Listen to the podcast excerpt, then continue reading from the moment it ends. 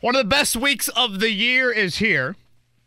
Terrific sporting week, and I guess it'll extend an extra day for Colts fans. That will be Monday Night Football, the Colts and Steelers.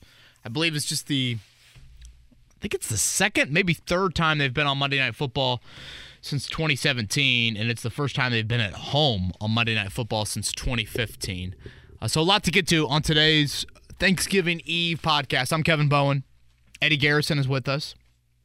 And uh, for those that are listening today and maybe missed on Monday, thank you to everybody out there for their support and continuing to listen to Kevin's Corner. I know full well that, you know, when you kind of go through a season like this and at times it might, um, might not be maybe the same urge or passion to listen to the podcast. So appreciate you guys tuning in and safe travels as you spend time with family and friends this holiday season. I mean, Eddie, when you look at tomorrow's Thanksgiving slate, five of the six teams currently in the playoffs. Uh, Lions and Bill. Lions won three straight. They're the only one that's not. Uh, it's the biggest over under of the week. Buffalo and Detroit, and it's a big one. I think it's 54 and a half. Last I saw, uh, we won't get that on Monday night between Colts and Steelers. Yep. Two very low scoring offenses, and um, we'll get to that a little bit later on the pod. Do some Twitter questions and uh, some storylines to go over as well. Eddie, how you doing, man? Doing well. How about you? How are the kids? Good, good, good. Family's good. Um, Getting ready for Thanksgiving? we are, yeah. So Do you or uh, Maddie make any food? uh, we do not make the main dishes by any means. Um, no, we are. Uh, the generation above us does a tremendous job in corralling the bird and handling that. So um, we'll uh, we'll be out and about though tomorrow, and uh, looking forward to what is supposed to be a really nice day here in Indy. Um, and just in general, again, you've got the Pacers with a couple home games Wednesday, Friday. Mm-hmm. You've got Indiana High School state championships for football Friday and Saturday. You've got good college basketball on. Again, the three Thanksgiving games. Uh, the U.S. against England on the pitch Friday afternoon at 2. Obviously, my Irish Saturday night traveling out to take on USC. And then it's really odd just to see the Colts not play a Sunday home Thanksgiving game. I feel like the week of Thanksgiving, the Colts are always at home Sunday at 1 o'clock. That's not the case this year, as they will have Monday Nighters following not only Thanksgiving, but they will again with the Chargers after Christmas. Um, so uh, that's the adjustment the Colts have made in their schedule. You know, we are recording this Wednesday afternoon, just got back from Colts practice. Um, They will not practice Thursday, just a walkthrough. They'll practice Friday and Saturday. So that's their three practices this week Wednesday, Friday, Saturday. Another walkthrough Sunday. And then obviously Monday night. Uh, the injury report, you will not see it for Wednesday with a Monday night game. No injury report until Thursday. The guys that I did not spot out on the practice field today, uh, six starters. That would be DeForest Buckner, Ryan Kelly, Kwity Paye, Parris Campbell, Stephon Gilmore, Rodney McLeod. I feel like Buckner and Gilmore and maybe even McLeod have been kind of early week rest guys. McLeod probably a little bit more lately. Um, Kelly has missed a Wednesday or two this season. Uh, Paye and Campbell, you know, Paye has obviously had this lingering ankle injury. And Parris Campbell, I- again, he hasn't been on the injury report much, so uh, we'll monitor that. Let's start there, Eddie. Um, I want to get into some kind of weekly storylines because we don't maybe have a dominant one at this point of the week yet. But the Colts made a roster move yesterday where they signed a player off another team's practice squad, which means that player is on your active roster for three weeks.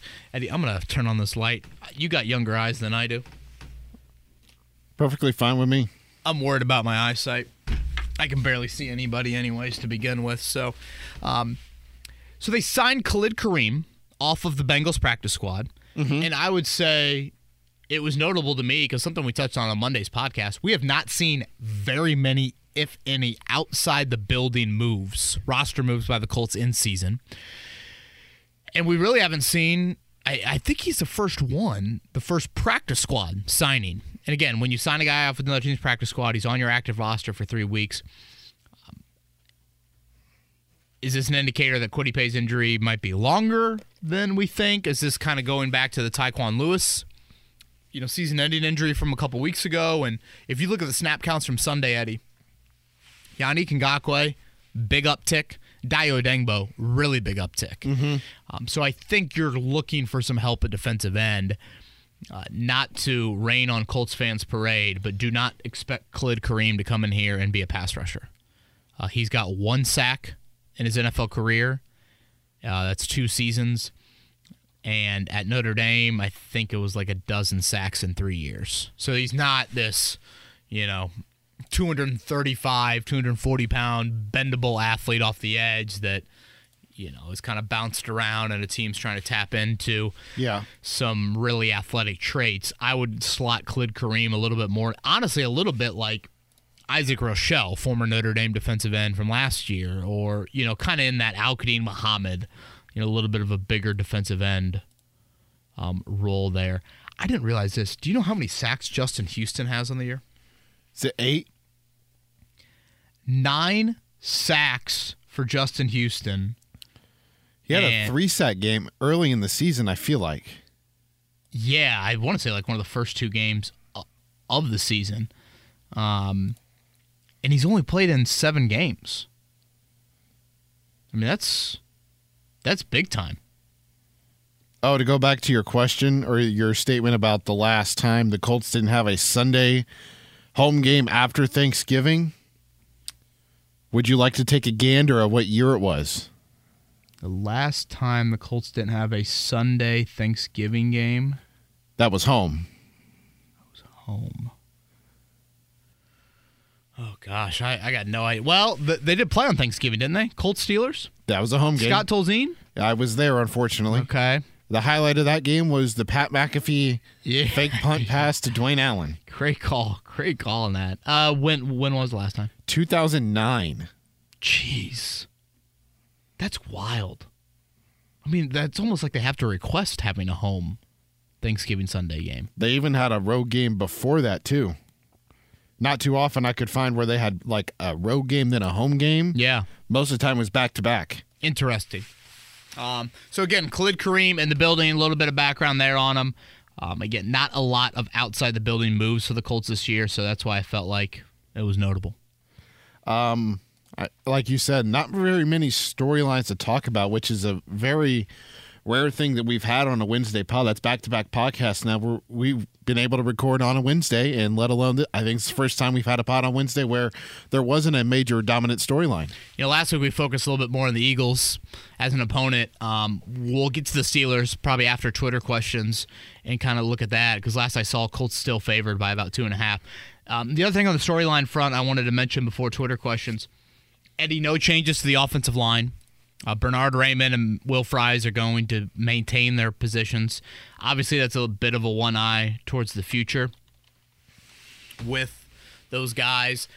You know, I find it interesting that, and it was a really detailed answer from Jeff Saturday today, kind of explaining why they're sticking with Raimann and Fries and what they want to see. I mean, they want to see strides. I think they know full well that right now, you know, maybe Dennis Kelly would be a better option than Bernhard Raimann. So I think it's interesting how that you could argue that move is not necessarily the best win now move. Not to act like Dennis Kelly is, you know, freaking Walter Jones over at left tackle, Yeah. but you know, you could certainly say that he's he's an upgrade in the here and now. So it is interesting kind of looking at the football team and who they're playing and who they're not playing. Do you call that? I mean, calling it a tank move is probably unfair, but um, they are going with Raimann and Fries still at those spots.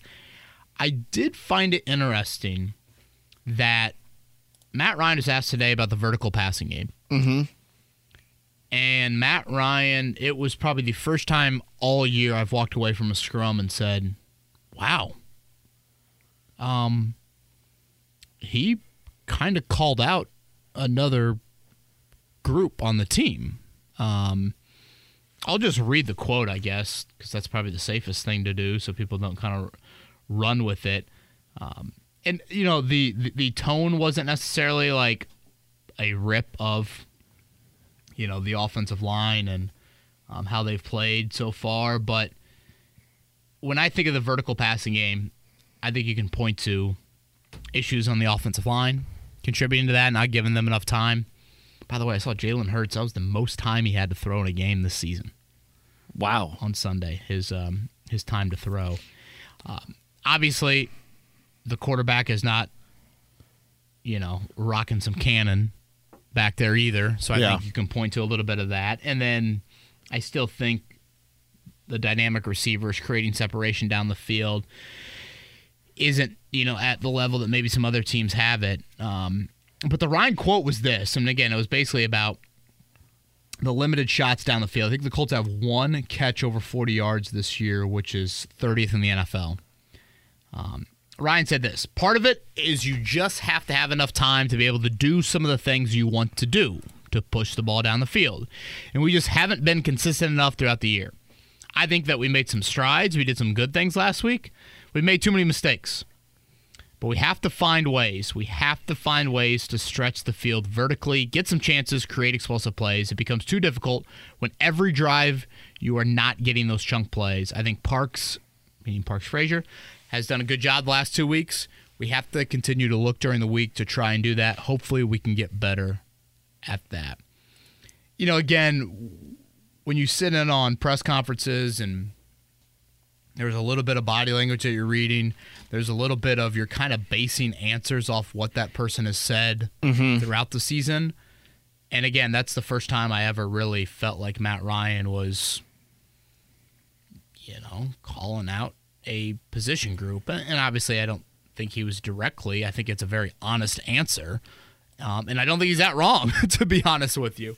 Um, again, I, I I think his arm strength uh, holds the Colts back a little bit, and the wide receiver play can hold this team back. But I do think the root of it is they don't feel confident dialing up a lot of shots because they don't think their O line can hold up for that long, which you, you don't disagree with. Um, I do think there are times where you just need to max protect it, seven, eight, and sit back there and take a chance because the defense, and I think you saw it with the Eagles, they're going to make sure that they take away the run game. And, you know, I look at this week with Pittsburgh and next week with Dallas. Eddie, I think you can make the argument. Might be the two best fronts you see all year. Yeah. These next two games. Yeah. And it's a time when your offensive line is struggling. And I'm worried about Matt Ryan holding up I think you behind could that unit. throw in um, Minnesota in there too. I Yeah. mean, with uh, Za'Darius Smith and Danielle Hunter. I mean, Danielle Hunter, I think is I think he's one of the more underrated pass rushers in the league. But uh, Za'Darius Smith, he's top five in sacks in the league. Yeah, and you got a bye week after Dallas before Minnesota. But yeah, to your point, that would be three straight games. Again, the Chargers have got some guys up front, but these next two weeks across the board, interior and edge guys, boy, if you don't win the early downs and stay out of obvious passing situations, uh, it will get ugly. Um, so eh, I don't want to make, I guess, too much more of the Matt Ryan quote, but again, I did find it interesting, and you know, as I always typically do, I try to gauge a little bit of what my colleagues thought of that answer before I uh, decided to bring it up on the on the pod because um, it was very kind of un Ryan like. I thought it was a candid answer. I thought it was an honest answer, um, and he's right. You know, there's a reason why he's been hit so many times this season. Again, by no means am I blaming this all on the offensive line. Um, but I do think that that group lately has had a few more individual, just one-on-one breakdowns, and less kind of the communication issues I felt like were there earlier in the season. Uh, Matt Ryan and um, Sam Ehlinger have two passes or two completions that have resulted in 40 plus yards. There's only two starting quarterbacks in the NFL that haven't completed one pass of 40 yards or longer. Pickett, Pickett is one. The other one may surprise Smith. you. No. Andy Dalton. Uh no. Who? Kyler Murray. Really? Yeah. Well, my fantasy team could use Hollywood Brown back in the lineup, and they could use a few more of those. Um, yeah, well, that is definitely definitely on the surprising front. Uh, are you ready for Twitter questions, or is there anything else you'd like to add for the You know, just one last thing, Eddie. I posted something on the defense on Tuesday, and it's a unit that if you'd have told me at the start of the year, no Shaquille Leonard, no dominant edge rusher, the turnover numbers dip like they have, I'd be pretty surprised to think the defense, given that, would be at the level I think it's played at. I mean, you held Kansas City and Philadelphia to season lows in in, in points. Um, you know, you've played winning football. And I think something that again you worried about with the Matt Eberflus era was could you step it up against these better offenses? And I think they've done that this season. So a credit to Gus Bradley in year one for, for, for doing that. And it's a unit that, you know, has done enough. Um, is it some top five defense? No, but I think it's played like a like pretty close to a top ten unit. And um, the final six games, you do see a couple more offenses that would fall in the above average category to what they faced this season. Oh yeah. Um, but still, I uh, I think that that group deserves some credit for what they've done. Uh, fifth fewest yards per game given up in the NFL, and I think they're like tenth. One, two, three, four, five, six, seven, eight, nine, eleventh in points per game. Twitter question number one comes from Ted from New Zealand. Ooh, I love it. Going across the water a little bit. Uh, while we put blame on Chris Ballard for not creating competition at left tackle in the offseason, does inserting the best left tackle in the league, whomever that is this year, really improve this offensive line that much? Ted, thank you for sending that in from New Zealand. Does everyone celebrate Thanksgiving, or is that a dumb question? That's actually a good question. I don't know. You know, some sort of pilgrim aspect to it I know has a little bit of different meaning here in the United States, but I would think in general the whole world would love to celebrate um, a day of thanks. Uh, Ted, it's um, I do think left tackle securing that, solidifying that. I mean, hell, in his case, doesn't he say throw out the best left tackle in the league? Yeah, I think it would really help you because think about this: Matt Pryor changed his body big time this offseason. He tried to go from a guard body to kind of a tackle body. I thought at times last year when he played guard for you and at times in Philadelphia, he was adequate. So let's say that if you go out and get the best left tackle, and then that means that Matt Pryor is not, you know, going through this body change or transformation to try and play tackle. What if he still is thinking, oh, I'm going to be a, a, right guard, I'm going to be competing there? Do you get better right guard play mm-hmm. than you've gotten? Um, and how does that help you out. You know, I think listeners of the pod will know that you have to patchwork somewhere on the offensive line. Like I'm, I'm a huge believer in that. It's just so odd and conf- confusing to me that Chris Ballard has chosen left tackle as a spot to patchwork. And again, the anecdote of Matt Matt Pryor literally laughing when the Colts told him that they thought he could be the permanent left tackle. That should have told you everything that you needed to know right then and there. Um, it's like on the defensive line, Eddie, it'd be like patchworking edge rusher. Yeah. You know, you just, you, just, you can't do that. Um, maybe one of your defensive tackles isn't a household name. Maybe you don't pay you know kind of super money there, but edge rusher I think has got to come from a pretty bona fide resource. Mm-hmm. Um, so th- that is something that I do think could improve the line. Um, it would also create a little bit more depth within the unit. Um, I guess one thing Ballard related I'm kind of curious about over these final six games, and this goes for any head coach that gets fired midseason. I'd say the same thing about Carolina right now. When you fire the head coach midseason and you're evaluating your franchise the rest of the year, doesn't that expose the GM to a degree? Yeah, I could see. Yeah. I mean, at this point, aren't we evaluating the roster? Mm-hmm. a little bit more than what you're evaluating Jeff Saturday. Mm-hmm. Um, so I, I think that is, you know, Jim Irsay himself said the right personnel is there on the offensive line. So, you know, when you fire the OC, you fire the head coach.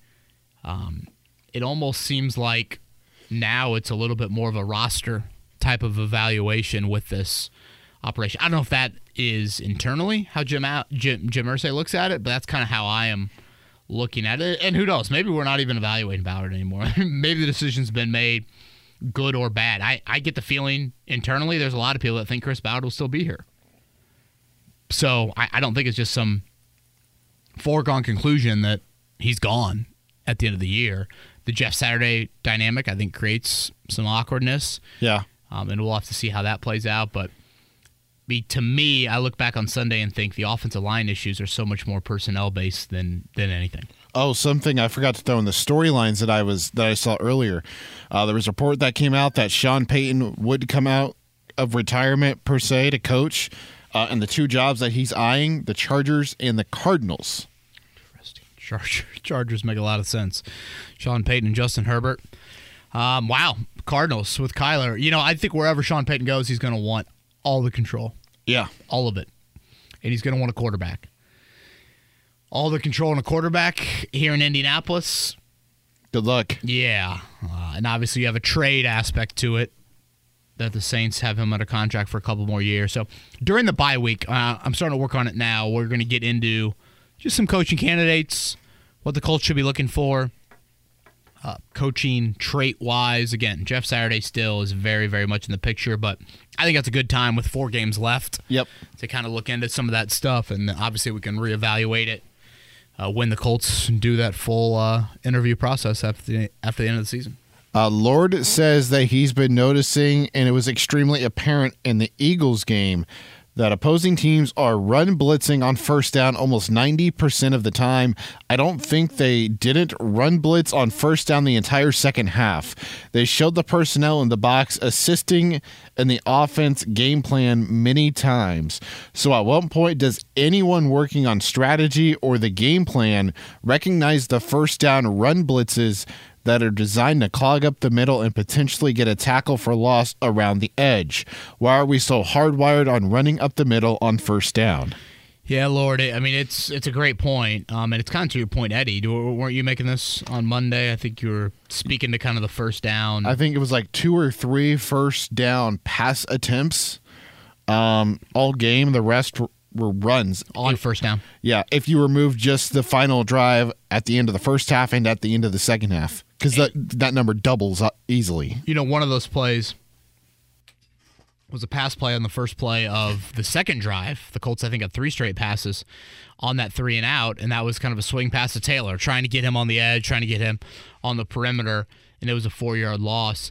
Yeah, I, I don't I don't understand the Colts um intent to continue to try and get things done in the interior when it was very cl- very clear early on that Linval, Joseph, and company were controlling that. You know, obviously your first drive, no, but you know throughout that second quarter, um, it became pretty tough sledding for it. And I mean, there's analytics guys out there that you would hope and think that they're looking into this and seeing a reflection on that.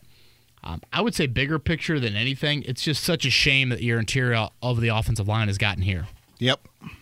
When you think about the group that started the year together, you had a first round pick, six overall, an 18th overall pick, and Ryan Kelly at center, and then a fifth rounder and Danny Pinter. When you add that up, Eddie, that is got to be the most draft capital that any team in the league has invested into left guard, center, right guard at that point. And at times this year, you know, you've moved Braden Smith into right guard to try and you know bolster that that run game. You know that's kind of the strength of Braden Smith, and that's an area that Frank Reich and the staff wanted to do a few weeks back, probably about a month month and a half ago at this point. So yeah, perimeter run game, um, getting some stuff a little bit more to the outside, and just I think getting Taylor downhill, trying to get him a little. You know, I felt like on the first drive he had some room to kind of set up that stutter and then go. I don't feel like he's had enough of that this season. Yeah, I was on uh, one of our listeners, Zach's podcast, Colts Nation 365, Yes. uh, yesterday. Zach Boyd, great dude. Yeah, it came out late last night. Um, and something I talked about in that is like when we talk about the issues of running the football up the middle, it all starts with the guy who's hiking the football. Like Right. Right. he's the guy who's in charge of all the pass protection at the offensive line. He's in charge of, you know, shifting things if if it's not if it's not Matt Ryan. And then you look at the run game. I mean, Brian Baldinger put out the video. He was getting worked yeah. Yeah. bad. Yeah, you you don't want to watch that. Um, yeah, that was that was ugly. And again, unfortunately, I think it's a guy that just has regressed a bit at at center, and I think that dates back now a couple years. Um, this is a question for me while we're on the topic of the run game. What, what why don't we see, you know, and he tosses I know, to the yeah. outside and then pulling Nelson like they did a lot in his first Right. two years? Yeah, I, I think it's a good question. Um, and I think part of the issue with the perimeter stuff and again, maybe this is part of the reason why they haven't tapped into it more is I just think you struggle from a perimeter blocking standpoint with your tight ends, a little bit with your wide receiver group. Um, so I think that plays into some of it. But yeah, you know, to your point, Eddie, I don't think they've tried that enough. And just in general, the perimeter stuff. I mean, have we seen Campbell get a jet sweep since he had the big play against was it Washington he had the big play against? Yeah, that was him. That was in, yeah. Yeah, I, I don't think he's gotten a touch to the outside. Now that Dulin's back, Dulin's a guy that I feel like you can kind of give some of that too because, you know, when Nyheim Hines was traded, I asked Frank Reich on that Friday, like, you know, do, do, do the Nyheim Hines packages, do those things now kind of go out the window? He's like, no, we feel like we got some guys on the roster that can help us out there. Hmm. And I'm like, okay, who? Internally, I'm thinking to myself, who? who and he obviously was like, you know, for competitive advantage reasons, I'm not going to reveal that. You know, outside of Campbell, I, I just don't see like Zach Moss is not that. No. And you know, I know some people were asking on Monday's podcast why Deon Jackson over Taylor on that final drive. Jeff Saturday said he sat down with Scotty Montgomery, the running backs coach, during the week, and they decided Jackson would be the two minute back. Um, my thinking is, okay, I know Jackson has been able to make some plays out of the backfield, but that hasn't happened too frequently. And Zach Moss is known for his blocking. So could he have helped you out on that final drive? I think it was Yeah. the third down that maybe Jackson kind of got blown up a bit. Um, and I, I, at that point of the game, I get the Taylor struggled in pass protection, but I would still want Taylor out there because at that point you need dynamic. You need a guy that you know Jackson's going to be six yards and out of bounds. You need a guy that can maybe make one cut and turn it into 16 or turn it into 26, something along those lines. Absolutely. Uh Delarian or Delarian, I don't know which way this is pronounced, so I'm sorry. He says, "Hey Kevin, huge fan from Israel. Look at that. Delarin, I hope I'm saying that right. Apologies from Eddie and I. If that is the case, wh- boy, Eddie, I'll tell you what, we've had a, a good amount of countries represented in the Twitter question history. I'm not sure if Israel is on the list until today. That's great. Got New Zealand already, now Israel. We've had Germany in the past. Uh, with the assumption the Colts will go for a quarterback in the draft, if the quarterback Chris Ballard aimed for is to be taken by another team, would you think he'll draft one of the other high candidates to please Jim Irsay, or will he go, nah, maybe next year? Hope this will get onto the pod, a Twitterless fan. Oh, I forgot where he sent that. Maybe I saw it on YouTube. Like, I try to peruse the YouTube comments. Instagram, I know some people send uh, Instagram messages to me. I know, was it Mamba sent one to you earlier? Yep, he sent one to me via Twitter. Yeah, we'll uh, we'll, we'll sneak that in at some point. But this is, this is a really good question. Um, you know, Eddie, I'm curious if we see a mandate from Jim Irsay.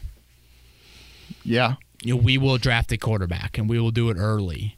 Um, my thought with quarterback in the draft has always been this: when you find the guy, when you're sitting there and you have that epiphany, whether it's watching film, whether it's doing the background, whether it's, you know, Going out and watching. Exactly, in person stuff. W- whenever that happens, you find the guy, you do whatever you have to do to go get him. Mm-hmm. it, go and watch Kansas City and Buffalo's games. Does it ever get brought up what Kansas City and Buffalo traded up for either of those QBs? Hell no. Yeah, it, shit, it could be six first round picks for Patrick Mahomes, and it's still worth it. You know, it, Yeah. it's just so. To that point, obviously, you are in a position like let's just play out the hypothetical. Houston has the first pick, Carolina has the second. If you're obsessed with Bryce Young and or CJ Stroud and they go one two and you can't get above them, obviously that's out of your control. Um, so it, it is a really really good question. I, I again I am a firm believer in all caps. You do what you need to do to go get that guy. And you know what, Eddie? When we come back and we do the draft podcast that first Monday Yeah. after the draft, and the Colts have traded up to take a QB, please hold it against me if I sit here and say, man, that was too much to give up. please hold that against me because there's a level of if you believe in that guy, you got to get the bat off your shoulder. Yeah. You can't have the backwards K. You got to swing at it. Um, so we'll see how all that unfolds. But yeah, that that is a really I, I don't see Ballard just picking a guy to pick it. Mm-hmm. But again, if Irsay mandates it, there you go. When you look at and I said this on Zach's podcast about the quarterback position. The the Colts are in a position to where they could stay pat for one more year, and then you make the move to try and go get Drake Maye next year or Caleb Williams because if you have Matt Ryan underneath contract for another year, that gives you the opportunity to get a guy that may not have produced in college because of whether that was being able to read a defense. Um, he sits behind a veteran like Matt Ryan and he learns how to read defenses, operate as a quarterback in the NFL instead of drafting a guy who you feel like or is pro ready already, like I think Bryce Young or CJ Stroud are. Would you cut off half your pinky for Lincoln Riley and Caleb Williams? Oh, I would cut off more than half my. Wow, Eddie Garrison. Look at that. Nothing says Happy Thanksgiving. Enjoy that, that boy. Nothing says cranberry sauce going to taste good today. Like imagine Eddie Garrison's half of his, well, more than half of his pinky. It sounds like in the middle of the cranberry sauce. I have been a huge fan of Caleb Williams since last year. So should I be worried Saturday night? No. Oh well, yes, yes, but uh, you should probably expect. Well, here's the thing, I I really like Caleb Williams, but I'm interested to see how he does against that defense because they were able to hold C.J. Stroud in check. That's the one thing I will say. Okay. I I think Williams is even more dynamic though. Yeah, I mean Stroud is a and Dane Brugler said that with uh, with us when when it's good around Stroud, he's really really good. With Williams, there are times where it doesn't have to be good around him, and he can go find good. Again, he's the creator and not draft eligible. And, and to your point, him and Drake Maye, who's the younger brother of Luke Maye, right? yes. I always liked watching Luke Maye play basketball at North Carolina. Ironically, Notre Dame did a really nice job against him earlier this year. Um, yeah, it, it's it's a good point. Um, it is. Michael is next. From benching the veteran quarterback to firing Frank Reich midseason, then hiring someone who has never coached before, I think Jim Irsay looks at the quarterback talent in the draft and knows this is the year to go get, quote, the guy and stop doing the band aid quarterback every year. He's doing everything he can to get in better position to get a quarterback, but will never admit to tanking. What are your thoughts? Yeah, Michael, um, understand where you're coming from. I agree with some of that early part of the question, but I don't agree with he's doing everything he can to get in better position to tank, or to draft the QB. Jim Irsay, let me make this abundantly clear. Jim Irsay thought Sam Ehlinger was an upgrade over Matt Ryan in early October. He never thought they were tanking. Never thought it. Um, he wanted Ehlinger in there first week of October. So um, I don't think. And, and again, there are roster moves you can point to, Eddie. You know, all over. If you're tanking, then why is Rodney McLeod playing over Nick Cross?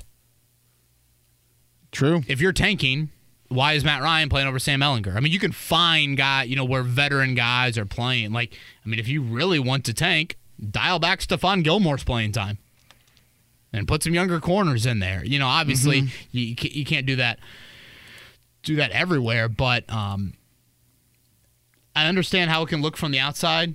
And again, he wants Jeff Saturday to work. And he doesn't want to go through an offseason where Jeff Saturday goes one and seven or two and six, and then he gives him a full time job. And for seven, eight months, it's like, can Jeff Saturday coach? So I I understand it, but no.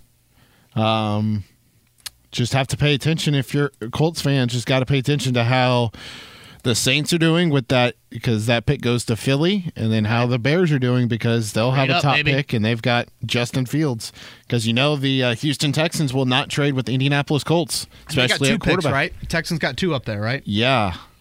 Who's the other one from? Um, I can't remember.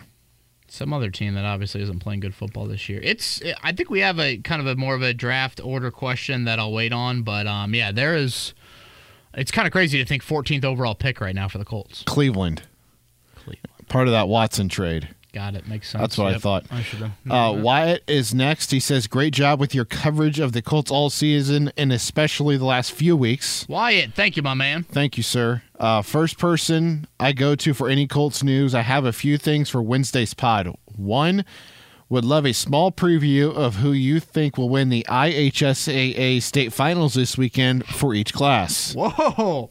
Didn't expect us going here. Um, he want literally he wants class by class picks. I suppose so. All right. Well, There must be an offshore book somewhere. yeah, I was gonna say you got. I'm going. All right, I'm going Lutheran around uh, Class A. That's a rematch. Them and Adams Central. Lutheran's quarterback can throw it around the yard, so we'll go there. Got to go with my Notre Dame guy, uh, Drake Bowen. Uh, no relation. I'm sure many were Andrean, wondering 59ers. Going to the 59ers to win in 2A.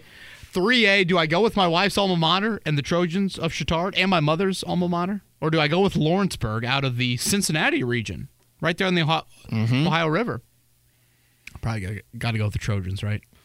I think you have to. Uh, 4A is what? New Prairie and East Central. I'm going to go with East Central. Central. I always like passing their high school stadium on the way to Cincinnati.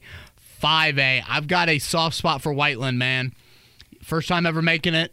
Um, when we won the state finals in golf, we exited exit 95 to the Legends Golf Course. That is the Whiteland exit. So, yeah, this is very sentimental here with this pick, but they've had a nice season. All because of the golf course. Yeah, I know, I know. and Valpo, who they're playing, had a hell of a finish to their semi-state game on a fourth down scramble to make it 6A. Again, this is purely emotional. Uh, Fort Wayne Carroll, the story is incredible for those that are unfamiliar, and probably a lot of you are, considering we have listeners from New Zealand and Israel. Um, Fort Wayne Carroll, uh, Fort Wayne's the second biggest city in the in the state of Indiana. They don't often have representatives in the biggest class here in Indiana in the state finals their quarterback tragically died of leukemia this summer happened very quickly i mean we're talking i want to say within a week of diagnosis um, to again just an incredibly tragic passing um, his name was owen and they have kind of rallied around this 13 and 0 and they'll be wearing orange in the building which is the I think we know that color from Chuck Pagano, Reggie Wayne's orange gloves, leukemia awareness color. Their school colors are blue and white. They'll be rocking orange in the stands on Friday night. I think it's even classes Friday, odd classes Saturday. So I'm going with Fort Wayne Carroll there. They're probably the underdog to Center Grove, who knocked out my Irish in convincing fashion last week. But uh, I will go with Fort Wayne Carroll. That would be amazing. Yeah, that's a um, that's Hollywood, man. It is. It, it- it's tragic, but just a wild, wild story. So it, it's one of my favorite weekends of the year. The state finals. I think it's really cool that the Colts or the Colts and the city, and I guess whoever else is involved in these decisions, these kids can play inside of Lucas Oil Stadium. I know that's not par for the course everywhere around the United States for the state championship. Um, so yeah, hope everybody has safe travels that are going to the state finals. Uh, Wyatt's second part of his question says that he is done with Mo Alie-Cox out snapping Kylen Granson and Jelani Woods whenever Jelani is healthy. He provides nothing for the Colts offense in passing or blocking, and I want the other guys to get more chances. I think Kelly is going to finish this. I think Ryan Kelly is going to be finished with the Colts after the season uh, with the Brian Baldinger video post that was so hard to watch. I think uh, the Colts trade Kelly, and I agree with you. Sign a veteran that will compete for starting time in the interior. Draft another tackle to compete with Bernhard Raimann, and hope they develop. Keep up the great work. And I know these people cannot see what you're doing right now, Yeah. but uh, he just put on. Kevin did a turkey hat. Correct. Yeah. Happy Thanksgiving, everybody. And uh, don't explain what I'm about to do, but I need to take this selfie and send it to a friend of mine um, with this turkey hat on. So um, I'm going to send this. Whoa, Yeah, Kev. yeah. A lo- th- th- there's a little bit of anger there behind it, but nonetheless, happy Thanksgiving, everyone. Did you like the turkey hat? I thought the birds already left. Um, okay, tight end wise, see if we can get back on track. Ryan, Ryan Kelly, there was a lot there. Um, he says he's done with Mo Alie-Cox and he wants to see Jelani Woods and uh, Kylen Granson get more involved. Woods practice today, so good sign there. I. I do think you need consistency at the tight end. We've talked about that a lot. You know, someone messaged me before the show, Eddie, curious about have you seen enough out of Bernhard Raimann to, I guess, one way or the other, make a decision about him at left tackle? Uh, and, and I say this good or bad. I have not. Like, six games ago in the season, what would be on my storyline list for the final six games? Very close to the top of it would be highly concentrated focus on Bernhard Raimann in these final six games. Yeah. You know, this guy was a two year starter at tackle at Central Michigan, played at a MAC level. Um, this is a jump. So I think it's very, very important that that evaluation becomes a huge part of what these final six games look like for you there. So they worked out three tight ends earlier in the week to the tight end point. I asked Jeff Saturday about that today, and I think that's more due to how the position is played. Uh, I was crunching some numbers earlier. You've averaged, I think, four catches a game from your tight end group this year. Last year, you actually averaged less than that. Early on in the Reich era, you were five or six catches per game. So it is a little bit down from that group, but Granted, you had Eric Ebron. sure, sure. Exactly. Uh, obviously, Doyle was catching balls at a pretty high rate early on there. Uh, the Mo Alie-Cox numbers, man. Oof. Like 14 catches all year. And I'm pretty sure he's played every game. I mean, even to go back to the offseason, that contract was just what? Yeah. Yeah, was it? Yeah, three for 12, three for 14? There was something like that. Um, Jacob is next. Bigger than that? I don't know. I, I can't remember. I thought it was another one year or two year deal. I thought it was two for 12, maybe. Yeah, that sounds right. Uh, Jacob is next. Uh, he said he heard JMV say that the Colts were more than an offseason away from fixing their issues. I honestly think a lot of their issues could be resolved to where this team is a legit up and coming contender again if the right moves are made. Like you said on the last pod, Chris Ballard refuses to make the moves needed year round. I truly believe if the Colts went out and paid big for a solid proven left tackle, make a sacrificial trade to move up and get a quarterback and maybe make some good drafts or smaller free agent signings for more depth on the offensive line, this team could be a whole heck of a lot better next year. But like I said, Ballard has to make these moves. His issue is he doesn't. Jacob Thoughts? is always thank you for that. You know, the first one's obvious. You got to get a QB, and the QB has got to give you something on the rookie deal.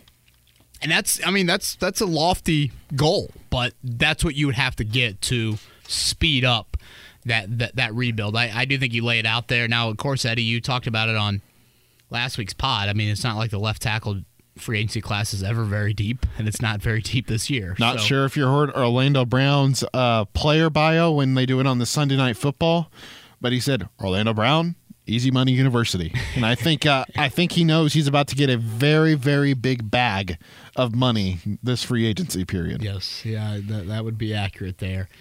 Um, you know, the question de- defensively just is, you know, when does it go for Stephon Gilmore? I mean, he's 32. I have been thoroughly impressed by how he's looked Yeah. at the age of 32. But when it goes, it can go, you know, for that position group. Um, you know, obviously, edge rusher. I mean, is Ngakoue brought back? I mean, uh, can Kwity stay healthy? You know, I think Buckner and Grover have got several good, good more years in them. Um, but I think those are kind of some of the how quick you can turn it around. But, and again, this is a huge if. To Jacob's point, though, if you get quarterback right and you find success quickly, oh yeah, you you, you can quickly, quickly do it. But that's probably a bit wishful thinking. Rick is next. How is it that our Colts offense practices against one of the top five defenses in the league, but they can't score points against a weaker defense? What happened to iron sharpens iron? I live in Tampa, so I can't go to practices, but it. Uh, but is our offense not scoring against our defense either? And if that's the case, wouldn't that be a red flag that the Colts need better players? Try not to tell me if it, uh, it's all Matt Ryan's fault with your answer, please. LOL. Know, Jeff Saturday's wanted a little bit more one on ones in practice during the regular season. So I do think that's something to kind of note, a little bit more good on good. Um, you know, when when I watch training camp, and Eddie, you were even out there, I mean, the defense won more than the offense. Easily. Yeah. And, you know, part of it, okay, it's a new quarterback. Then I'm thinking, well, it's also a new defense, and there's no Shaquille Leonard, et cetera, et cetera. But um, so I'm not overly surprised by what I've seen. Now, for one minute, I didn't expect this team to be 32nd or 31st ranked in scoring offense Yep. 11 games into the season. Um, but I also look at, I mean, if you just looked at the the position groups, Eddie, quarterback, running back, wide receiver, tight end, O line. That's five position groups on the offensive side of the ball.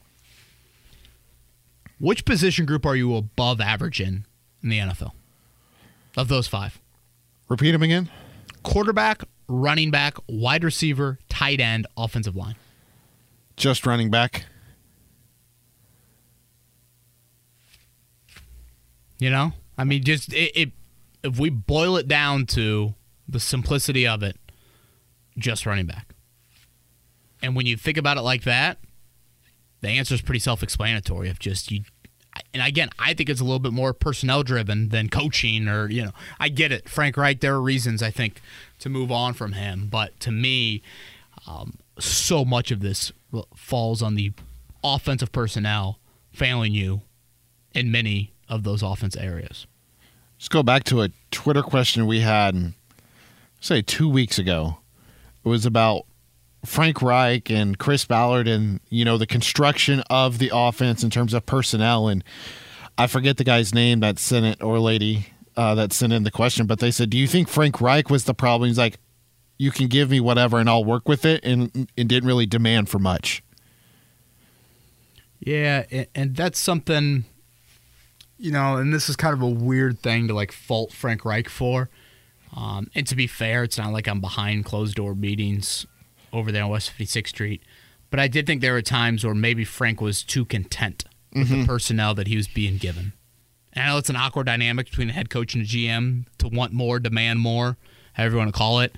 But I do think, and again, this is how Frank's wired. I, I think a lot of people have heard this before about – you know his background as a player, his background. I think how he lives life of like you take what's given to you and you react to that. Um, and it's a very admirable trait in many walks of life, but um, and maybe maybe I'm expecting too much from the head coach in that situation. maybe that should be the GM's job to, you know, oversee that and realize when you've screwed yeah. up or when your head coach needs more. Your coach has got enough to deal with. Um, you've got to make sure the kitchen's stocked. It shouldn't be the head coach looking through the cabinets and saying, wait, where's that? Where's that? You know, like the ingredients should already be there for him. Um, so yeah. Uh, Joel is next. Uh, do you feel like Matt Ryan gives the Colts the best chance of winning games? I am not a stand on the desk for Sam Ehlinger guy, but I think his ability to extend plays with his legs would have helped avoid some critical sacks in Sunday's game and could have opened up the play calling a bit as well. I know Parks Frazier wants to keep it simple, but the first down run it up the gut every time was way too stale and predictable. Ryan in the play calling does not give any threat of the deep ball, allowing the Eagles defense to load the box to stuff the run and clog short and intermediate routes. Would love to know your thoughts on all this. Yeah, Joel, really good question. Um, you know, if you can promise protection, which honestly, now that I say that out loud, it sounds like I'm reading like a condom ad. Um, but if you can promise pass protection, and uh, FYI, that is being clipped and sent off to your producer. God, jeez. Good thing we don't have a show till Monday. Um, then Matt Ryan is the better one. But in reality, which is how we need to live probably on November 23rd, if the O line's going to be like this, Sam Ehlinger's creativity would lend to something there. You know, it, it's think back on those two Sam Ehlinger starts, Eddie. I mean, I felt like he overachieved in start one, or did a little bit better than I thought he'd do, and then in start two, it went about as exactly how I thought it would go. And I'm thinking, like, I don't know, does he deserve another chance? Like, are we done evaluating Sam Ehlinger? Unless Matt Ryan gets hurt? I don't know. And, and should we be done evaluating him? Like, is that. You know, my thought when they went to Ehlinger was, and again, I always have one eye look, looking towards the future, but I thought to myself, man, what a unbelievable opportunity, not only for him, but for the Colts organization.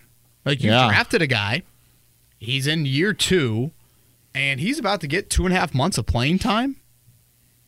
You can get an answer on him, and then you can decide what you want to do with him moving forward. Um, now, let's say the Colts lose Monday night to the Steelers. Yeah. Turn around and lose to the Cowboys on Sunday. Mm-hmm. Then do you wave the white flag? Yeah, that's that's a good. That's a really good one. Um, that is, I, I'm I'm I'm curious about that one. Yeah, I am. I'm curious about that. So,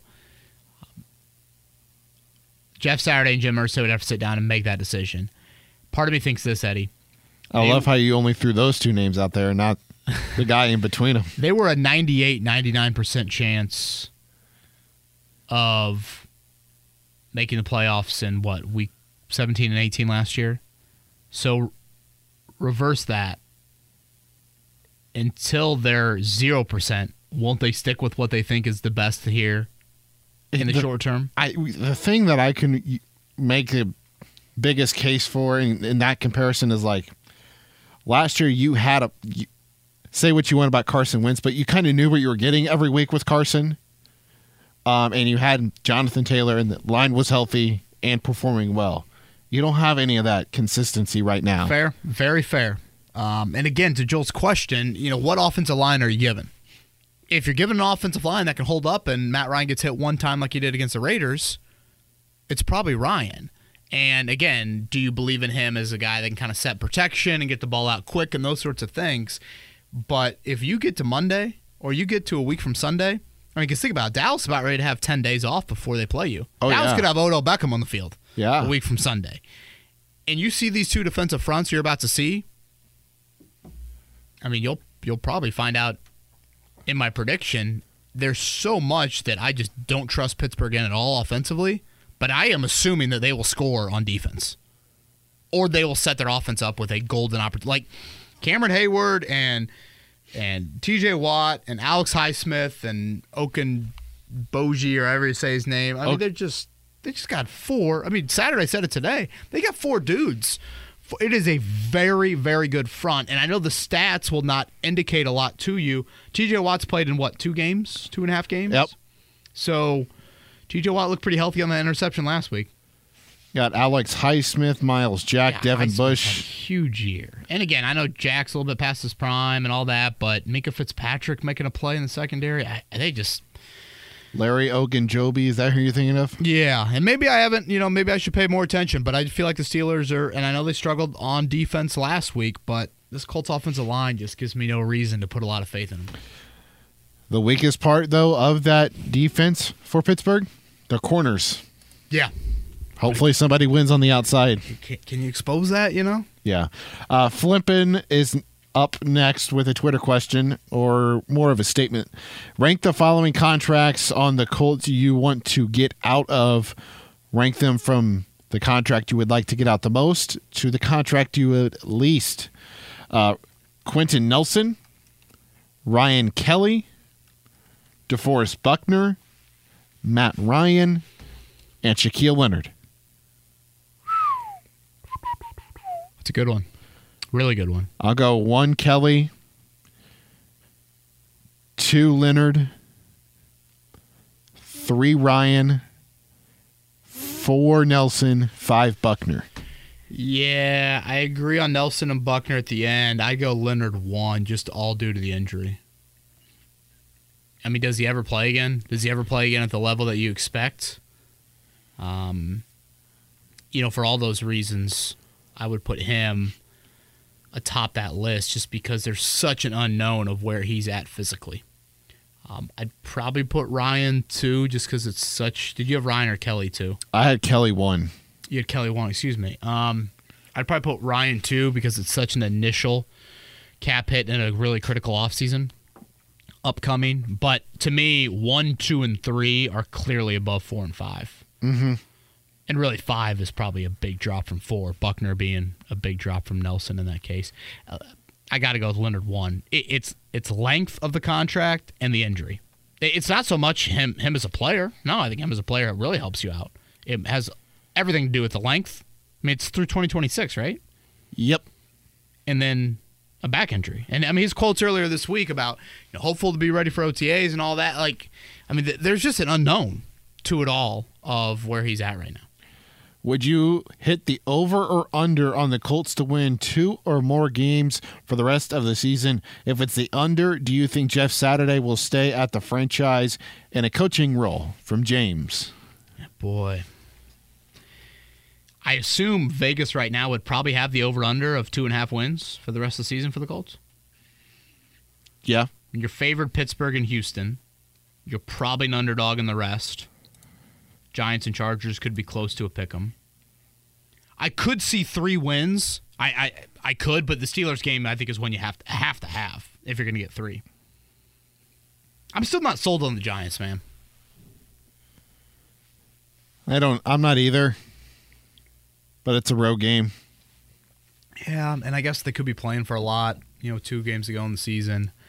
Um, yeah, I'd set it right at two and a half. You can talk me into three. You could talk me into two. One and a half.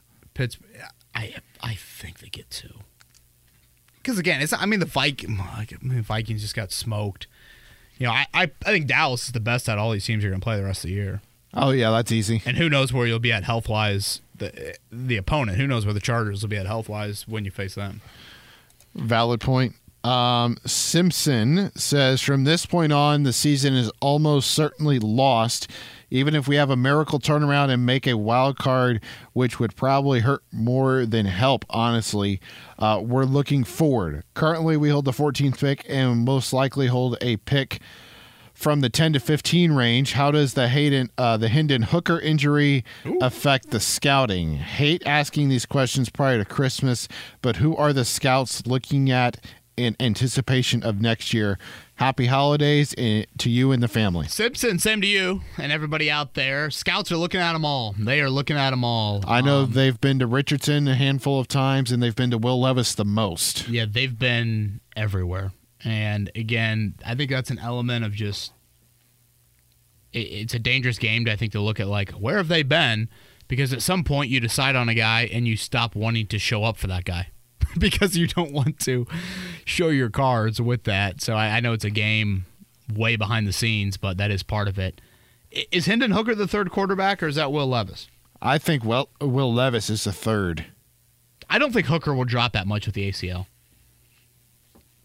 You know, it's not like he's some 4 3 40 yard dash guy that you're like super worried about it. Let's see, tore it last week, so you're looking at what seven, eighth month recovery. Uh, we'll go with the eight, about average. You put a red jersey on him in training camp, he can probably do everything. That's in July. July, August Yeah. is about when he'd be a, to, close to 100. percent Maybe it's a little early, but I don't think it's overly early. I'm not that worried about Hooker's age. I really like him. I'm more concerned about the system. Yeah, I know a lot of people have concerns about, um, you know, Josh Heupel coming from UCF and and uh, Alex, whatever his name is, uh, as their OC. Of it is very different from anything you're going to see at the NFL level. Um, so yeah, I mean, 14th pick. You got to think a third QB goes in the top 10. You Got think? to. I think that third QB would be Levis. I don't think. I don't think. Um, I don't think Hooker's even a first round pick. Really? I could see him being a two or three. Yeah. I mean, certainly his age will get knocked by a few. I don't think it's. He's 25. If that dude can play till 35 and play good football for you, you know, you would happily take a decade long run at QB. Yeah. Uh, th- How many we got left? two. Two. Okay, let's do them. Um, would you rather a go three and five, but find out Jeff Saturday has the stuff to be a Hall of Fame head coach and wins over the fan base and locker room? B go six and two and find out Sam Ehlinger is the next Jalen Hurts. C have Bernhard Raimann start looking like Anthony Castonzo. D go 0 and 8 to get a top six pick, and the Colts get a shot at a top quarterback prospect and hope you get some decent sleep. Thanks for all the hard work. The fan base appreciate, appreciates it. As a 32 year old diehard Colts fan, I am willing to take the short term pain if the long term success is there. He'll take option D, and that is from Joe. Joe, I love it. And I'm sorry it took us so long to get to this. Yeah, so right now the. Colts are, of course, 1 and 1 under Joe's predicament there. So I guess that rules out 0 and 8 and now what 6 and 2's got a lot of a lot of pressure on it the rest of the way and of course Matt Ryan is back under center. Uh, I mean quarterback supersedes everything. You know that for me.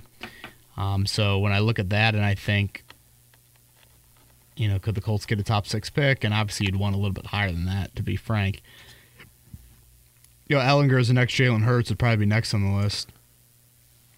And boy, I I know I said it last week, but yeah, the Ballard Reich discrepancy on Jalen Hurts. It's a bit jarring Yeah. to think about how that could have played out for the franchise. Boy, but it's top six high enough. And I, you know, I could be dead wrong. There's probably people, Eddie, that would sit there and if Jeff Saturday has the stuff to be a Hall of Fame head coach. I mean, if you're a Hall of Fame head coach, that obviously means your team is having some sort of success at a really high level. He's already been compared to Don Shula. Uh, yeah, yes, that was from uh, Jim. And Chris Ballard was compared to Michael Jordan, if I'm not mistaken, dating back to that Monday press conference a few weeks back there. So, yeah, that's a good one, Joe. I- I'll go with six, or I'll go with D. I'd like to be higher than a top six pick, though. But yeah, I'll go there. I agree. Last one is from Mamba. Um, one, he, he gave us a little list here, just like Joe did. At first, I thought the Colts' week one tie would help the Colts in a playoff push, but now it's starting to feel like it's going to hurt them when it comes to the draft pick selection. What are your thoughts on that? And number two is JT scouting report concerns with ball security revealing itself. Yeah, I kind of forgot about that. that There was some scouting questions about his ball security at Wisconsin. Um, again, if you look at the fumbles last year, I think he was four last year, and he's already a three this year. So I think it's something certainly to keep an eye on. So 14th right now in the draft. It's Yes. crazy how you have all these three and seven teams. It's bonkers, man. And again, the Colts have played an extra game than a lot of the NFL, so that's something to keep in mind with the bye week upcoming. You know, when I look at teams, Eddie, that will take quarterbacks or what, I'm seeing five of the first six that would have interest in a quarterback. Houston, Carolina, Vegas, maybe. Vegas is a maybe. Uh, who else you got there? What about Seattle? What about Detroit? I would say Detroit. Yeah, Seattle, I, I mean, how old is Geno Smith?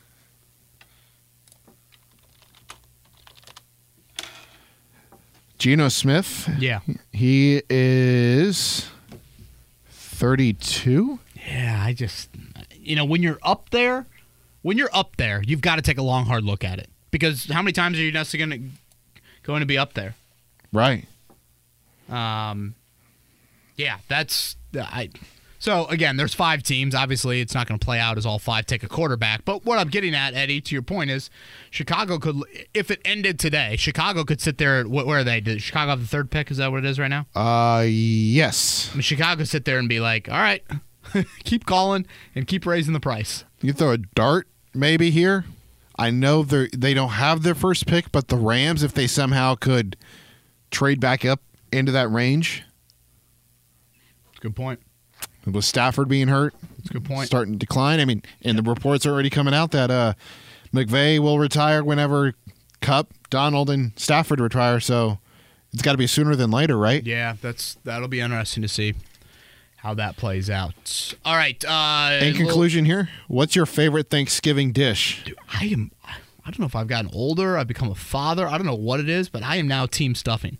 Really, Yeah. I am not a stuffing guy. Really? No. Okay. So what? And your answer would would be what? I like uh, I like sweet potatoes. Man, I'm just not a big sweet potatoer. I don't. It's weird. I don't like mashed potatoes, but I like sweet potatoes.